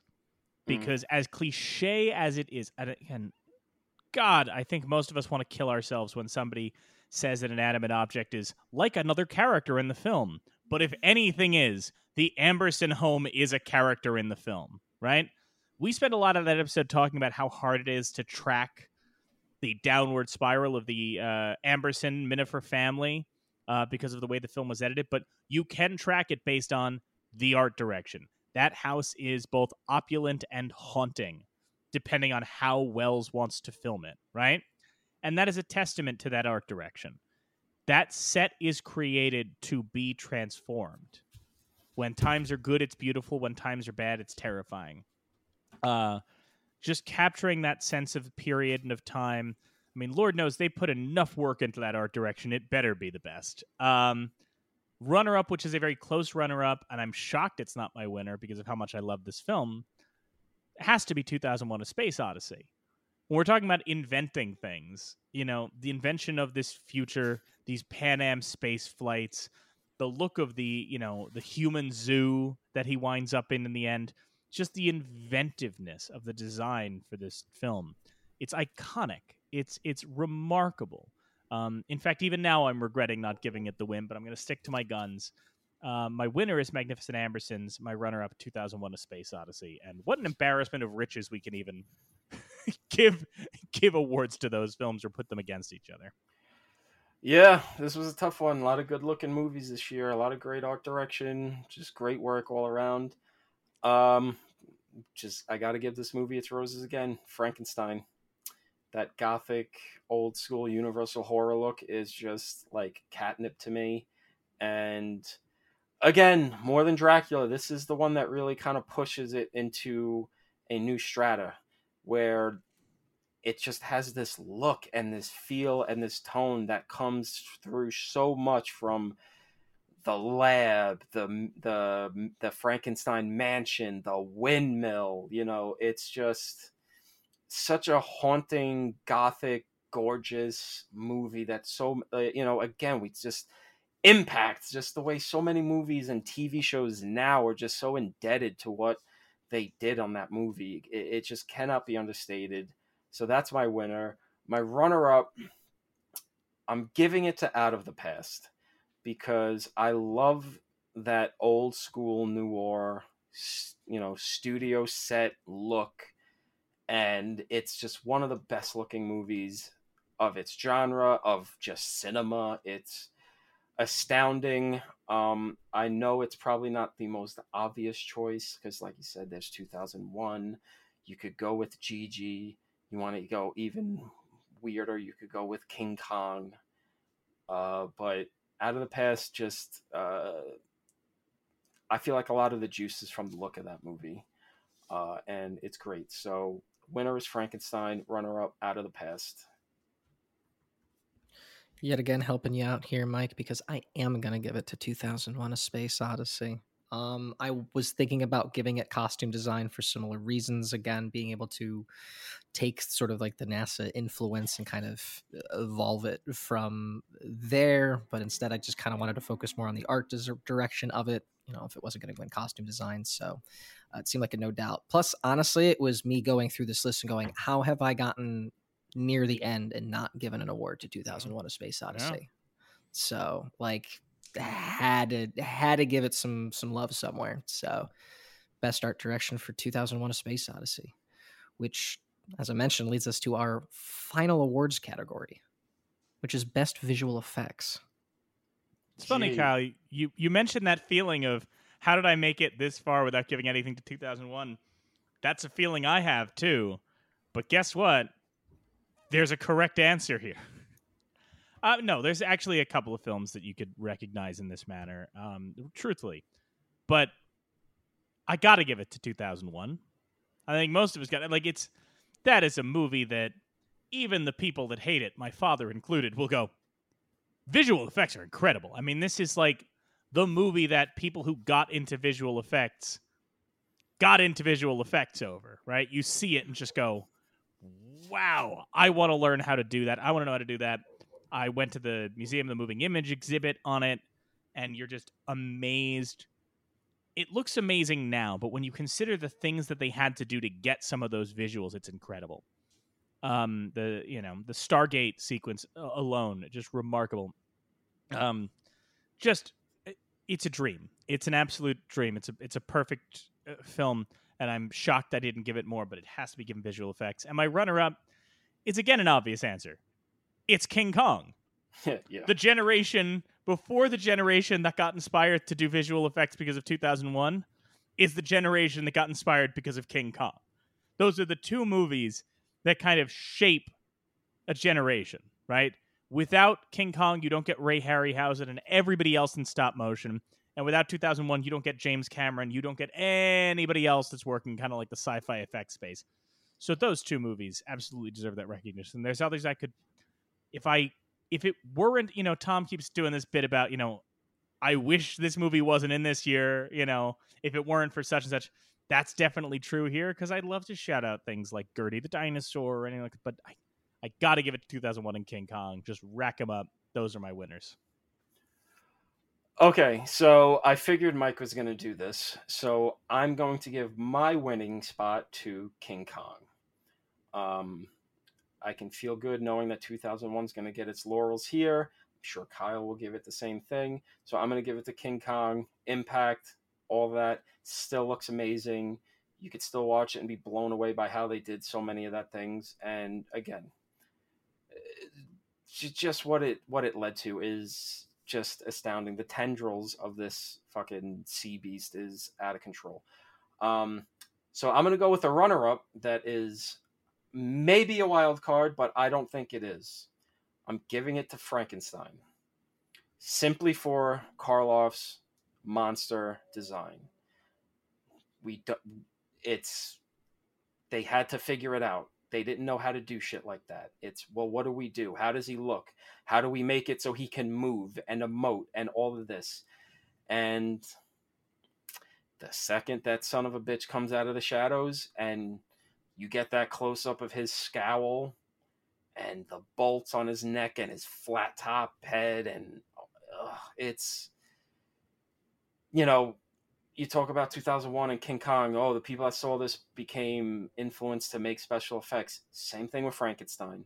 People that saw Frankenstein they get they went I want to make monsters. I want to do this. Hmm. Rick Baker all of those Dick Smith, all of those guys, Tom Savini, they saw this movie and they went, I got to do this. I got to throw some fucking latex in an oven and make some weird shit. And eh, arguably, monster design has peaked in Frankenstein, and uh, everyone's chasing what they did back then. So, King Kong's my winner, but you got to give some love to Frankenstein. Um, so, I know everyone else is going to give 2001 the, its love. So, going to throw out some to the freaks in the world.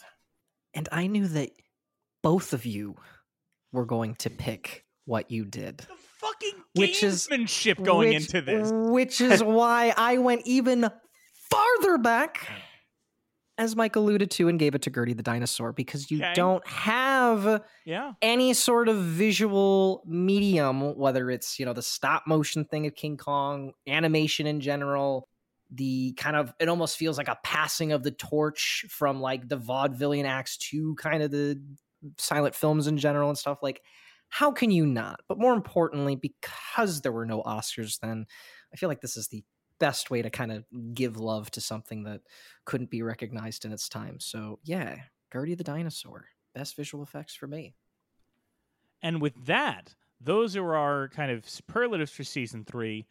Now we're going to talk a little bit about what, not a little bit, we're going to talk fully, not a little bit, we're going to fully explain all of them. What we submitted to the National Film Registry. Now, the way this worked, uh, obviously anyone can submit films to the National Film Registry, and you're allowed to submit up to 50.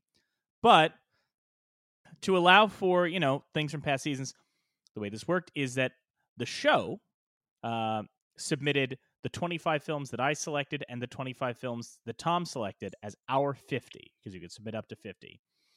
Then, independently, Kyle submitted a number of the films, not just that he had selected, but films that we had submitted in previous seasons, seasons one and season two, that have not yet gotten into the registry.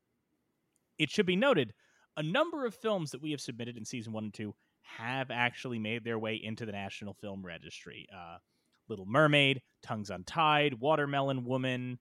Um, uh, what am I forgetting? One now. I'm forgetting one now, aren't I? The um, A Clockwork Orange and Blues Brothers was kind of that weird. Blues Brothers. Yes, that was that was a weird one where that came out midway through the season. Um, Little Mermaid, Iron Man. Iron Man was another one uh, mm-hmm. of our submissions that made it in.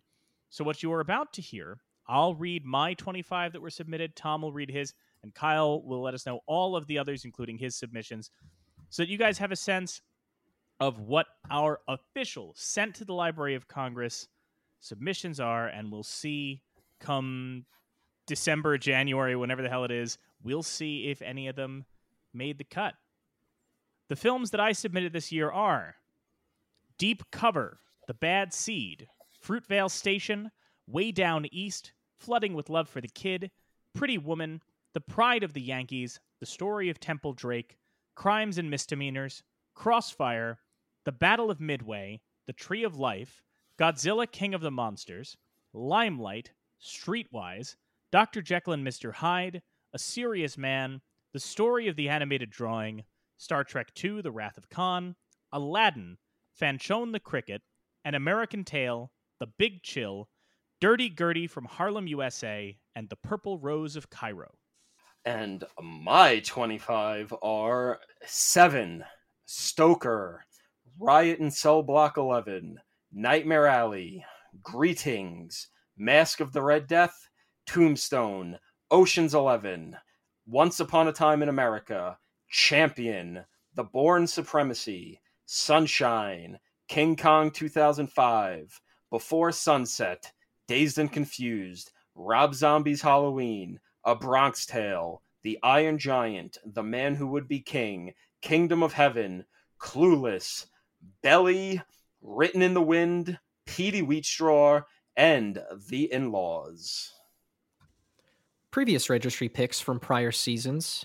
In Mike's Corner, we have Boogie Nights, Hannah and Her Sisters, Technological Threat, the 1938 serial of The Lone Ranger, Moulin Rouge, Bamboozled, the Dickson Buffalo Bill films, Terms of Endearment, Blue Velvet, Street Fight, Batman 1989, Just Another Girl on the IRT, Gentlemen Prefer Blondes, Krazy Kat Bugologist, Thief, The 1910 Wizard of Oz, Huelga, Eternal Sunshine of the Spotless Mind, It's a Mad, Mad, Mad, Mad World, the Trump Talk Citizen Kane clip, The Kid Stays in the Picture, Annabelle's Serpentine Dance, Scarface, Inside Deep Throat, Fiddler on the Roof, Gimme Shelter, The Dover Boys at Pimento University, The Social Network, Dead Presidents, Juice, Jackass Number 2, Bob and Carol and Ted and Alice, American Dream, Rejected, Lady and the Tramp, Pee Wee's Big Adventure, The Children's Hour, Harvest of Shame, Possibly in Michigan, The Elephant Man, Flesh, Claudine, Up in Smoke, How the Grinch Stole Christmas, and Davy Crockett, King of the Wild Frontier. Tom's previous registry picks include Barton Fink, Rolling Thunder, Matewan, Man on Fire, Scott Pilgrim vs. the World, Blade, Casino, Fort Apache, They Live, South Park Bigger, Longer, and Uncut, Brick, Nixon, F for Fake, Twin Peaks Firewalk with Me, Failsafe, Crooklyn, The Blues Brothers, Magnolia, Fat City, Brazil, Blood Simple, The Hired Hand, The Age of Innocence, The Train, There Will Be Blood, Training Day, Bad Boys, Heat, Bram Stoker's Dracula, George Washington, The War Room, Here Come the Coeds, Sorcerer, Letters from Iwo Jima, The Outsiders, Smokey and the Bandit, The Bridges of Madison County, Blue Collar, 300, Breezy, Top Secret, Magnificent Obsession, Ms. 45, Wes Craven's New Nightmare, Cross of Iron, Boomerang, Mikey and Nicky, The Naked Gun from the Files of Police Squad, High Plains Drifter, and Open Range. Here come the coeds is my um crab people. now, listeners, hang on. Before Kyle, you're about to talk about your past submissions, Dr. Snyder's, your current submissions, but I just want to say to our listeners, you probably also felt what we felt, which is, oh, this is too much to make Kyle have to read. So I would love for you all to reach out, our most ardent listeners, DM me, email the show. Let us know next season. Do you want us to just put this all on a website and not make Kyle read three seasons worth of submissions? Or is that fun for you? And do you want us to keep making him read them all one after the other for longer and longer stretches of time? Just let us know. Let us know. You're missing out podcast at gmail.com. Now, Kyle, what did you submit of your past submissions, and what are your two submissions for this year? The one you did for Sherlock Jr. and your one traditional wild card pick. So first off, shout out to uh, Dr. Snyder for submitting the 1968 film Head. Was the first guest to take us up on a submission, so we have uh, been submitting that on his behalf. So, uh, in terms of my picks, uh, my prior picks have been Spider-Man, uh, Me at the Zoo, the first YouTube video, American Psycho, Super Bad. Uh, for this season, uh, if y'all listened to last week's episode, I nominated Eight Mile for the National Film Registry. And then there's this year, or I guess this pick, our wild card pick, um, which actually was easier than the pick for last week. Um, it was a movie that I kind of just wanted to have a immediate stake in uh, because this is the first year it's become eligible. It's what I thinking back on my watching movies and how I've kind of grown and analyzed film as I've gotten older.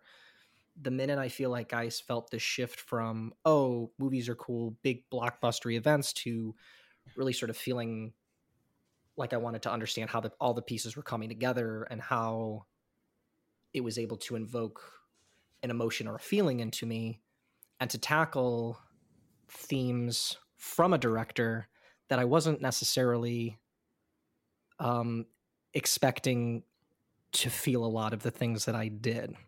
Um, if I'm not mistaken, technically, this is the second time we've nominated this director for the film registry. Mike has nominated him once. I have to double check that and fact check that. But regardless, um, my pick is from 2013. It's the movie Her. It's the first time for me. Um, I mean, I know obviously Joaquin is known for Gladiator and everything, and I think that movie comes out you know, just you know like I'm a five or six or anything, right? So this for me is my first Joaquin Phoenix movie to kind of really see what he ends up becoming, what I end up appreciating his work over the years, what kind of makes something like Joker otherwise unbearable. You know, what we'd otherwise be unbearable. Like he like takes it home. Scarlett Johansson being able to create a character literally just out of her voice and making it believable. Um, I love every aspect of that film and how it um, tackles and explores relationships and what intimacy looks like. And it's just something that I've really thought about Navigate. It's something I think I've revisited at least once a year just to get all of the feels out and um, you know selfishly not selfishly i just wanted to be able to stake my claim since it's the first year of eligibility and be like yeah i i i will fight to put this in so my uh my wild card for season three is her from 2013 i don't think i've submitted a spike Jonze. is jackass number two not spike jonze Did Oh, he I doesn't mean- No. direct it, but he's involved in it. but he doesn't direct it. Okay. No, well, there no, you go. Involved with him. I, Well, I sorry, say, Kyle. I have to say, Kyle, I was really hoping because you're talking about oh, 2013. This is the first year it's eligible. I was really hoping off after all of that preamble, right, of you Yeah. being like, and I was just, it was the first movie I remember coming out, and like this is what made me think about films, you know, in a different way, and really trying to connect to it emotionally. Um, and this is the first year it's eligible. My pick is Despicable Me 2. You know, something I was like trying to think of like what 2013 what what could be a real out there thing that you could just be like, oh yeah, that's what really turned me on to film was Monsters University or something. Nope, a genuine, heartfelt answer. So Yes. sorry. No, no. So that's that is all of that has been submitted, and uh, we will all find out together whether any of those picks got in. Uh, because for those of you listening for the first time, I don't know why you're listening to the finale for the very first time, but you know, for those of you listening, uh, what's going to happen is in a couple months, the Library of Congress will release their 25 films they selected for the National Film Registry. Uh, and the day that happens, Tom and I will go on a social media hiatus to avoid finding out what they are until we get on mic and Kyle will read them all to us and we will react to them for the first time. If you've never listened to one of our registry reactions episodes uh, before, people seem to really enjoy them. So you can uh, go back into our archives and find them. I think a bunch of them are on our YouTube channel too.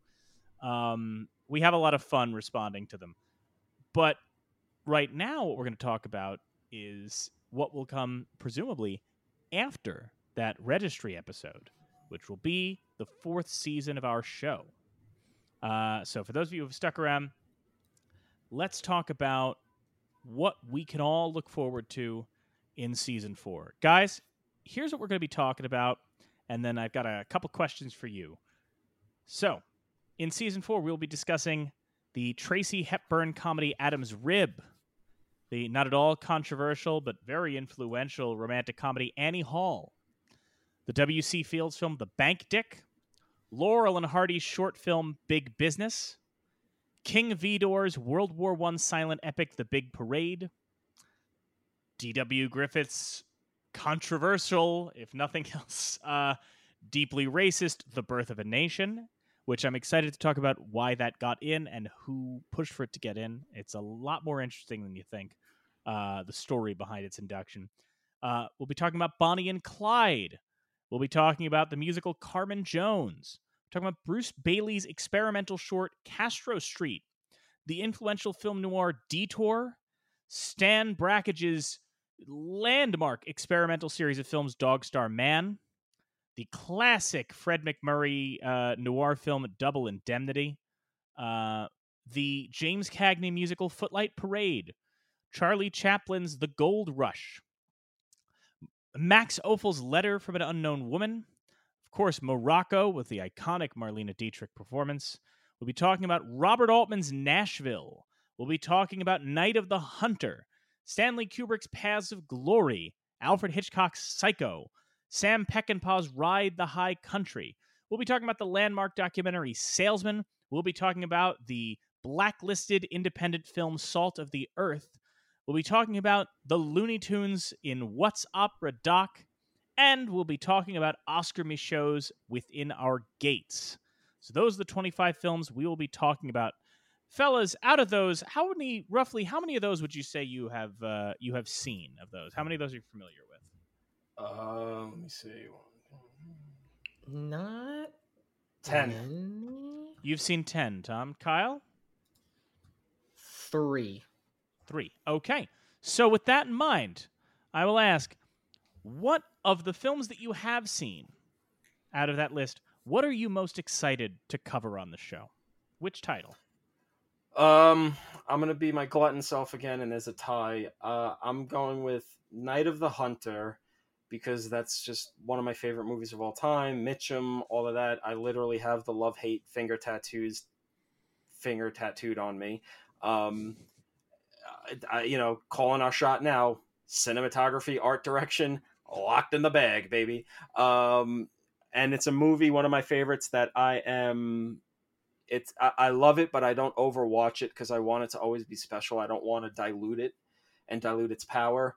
Uh, my my tie goes with Ride the High Country because I am a big Peckinpah fan. But since I watched it the first time, I've watched uh, more of his stuff. I've seen everything he's done at this point, except for Pat Garrett and Billy and the Kid, because that movie is hard to find. Um, Good film though. Good, I, am sure it's great. I've loved most of his stuff. Um, but since then, like I said, I've seen more. I've rounded out his filmography. I've read a biography about him. Uh, I've got more into Randolph Scott. I've seen his stuff. Uh, so you know, just more history, more history with Scott Peckinpah, the Western in general. Uh, I'm very excited to get into that movie and discuss that. So I'm very excited for those two. Kyle? Uh, it's I'm I mean excited, not necessarily, but it is the birth of a nation. That is a milestone we've talked about forever. I've alluded to in the show that part of my excitement about being a part of this show and everything came from a project that I, I did in a film studies class and my mentor encouraged us to try to look at the birth of nation and the impact of that film and not try to focus on the obvious racial themes of it and it was challenging but it was very insightful and so i'm really glad that we're nearing that milestone um, i'm glad we're going to uh, do our due diligence and uh, honor that and you're right that the story about why it is in, is in is very interesting. I mentioned it to a coworker today, and they were very surprised. So, and of the films that you haven't seen, uh, what are you most intrigued by in season four? Well, what, what, what about you? What what are you most excited for? Oh, um, that you've seen that I've seen. I think, hmm, I I think I'm most excited for Dog Star Man. Um, I mean, I love Nashville a lot. I love them, but uh, or no, actually, I take it back. I, I think it's either Dog Star Man or Castro Street because we're now getting into the kind of films that I've talked about for a while, which is purely experimental, right? I mean, Maya Deren, Meshes the Afternoon, we've covered, but like these are the ones that, you know, Stan Brakhage is just overexposing film and, and painting on on strips of film. Bruce Baillie is overlaying images on each other in a, in a tribute to a street. Like these are the ones that don't have a, a narrative. These are the ones that don't necessarily they, they don't have easy talking points. And so I'm really excited to see what we do with that and and how we discuss those films and, and the places we go with it. You know, I mean, I've always talked about the reason I chose, you know, the National Film Registry, uh, or the reason I suggested the National Film Registry is it brings in films that don't make it on any other list. If we had done a f- show about the AFI list, we were never going to get to talk about Stan Brakhage, right? We were never going to talk about Bruce Baillie. We were never going to talk about David Holzman's diary. So that's kind of what I'm most excited for. So of right, the films, so of the films what I'm intrigued by that I haven't seen. Uh, again, tie, I'm going to say without our uh, within our gates because after our talk uh, during the Blood of Jesus, I want to see Oscar Micheaux stuff. So excited for that. And I want to see Detour because I love film noir and I want to see what is kind of ostensibly the first one. Uh, very excited for those two.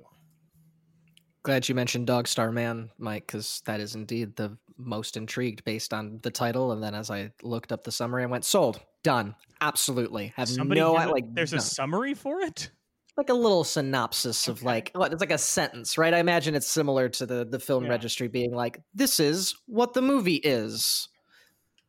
This is the sound a doggy makes." All right. Well, not many choices for you, but Mike, what are what do you got for this?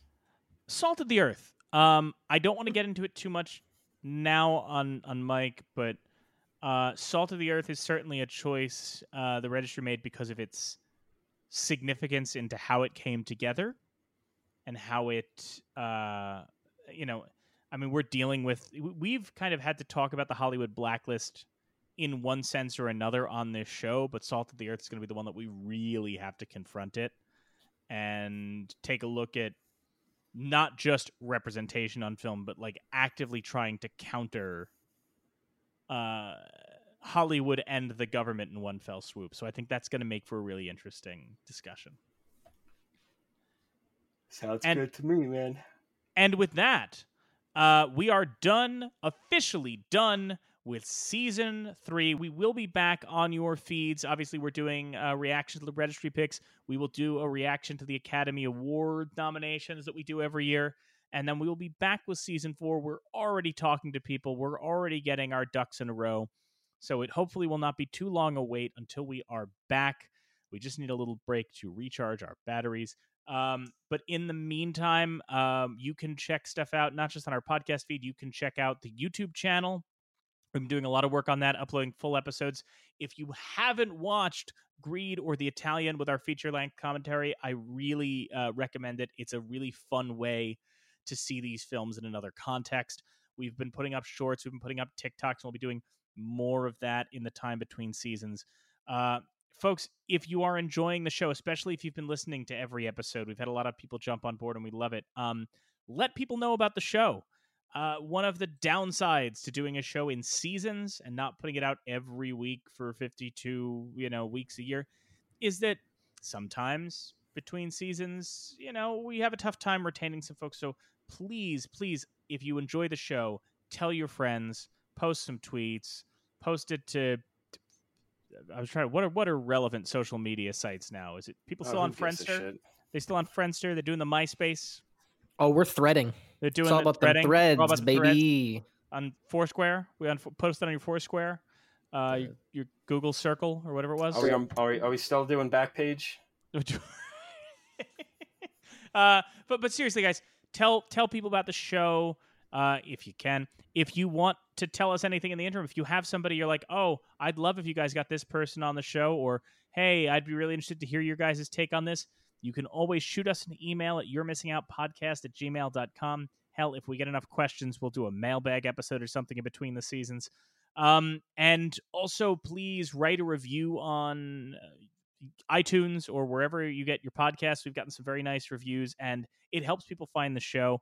Kyle will constantly text us when we go up and down on the Apple Podcast charts. Uh, it's a fun thing to follow. Um, but your reviews, your ratings absolutely help with that.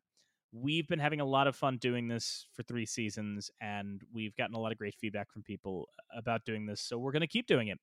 But uh, you can help us keep those engines going uh, in between the seasons by just letting people know. We appreciate everyone that listened, and uh, we look forward to doing this again in season four. And we hope that each and every one of you will join us next season here on You're Missing Out.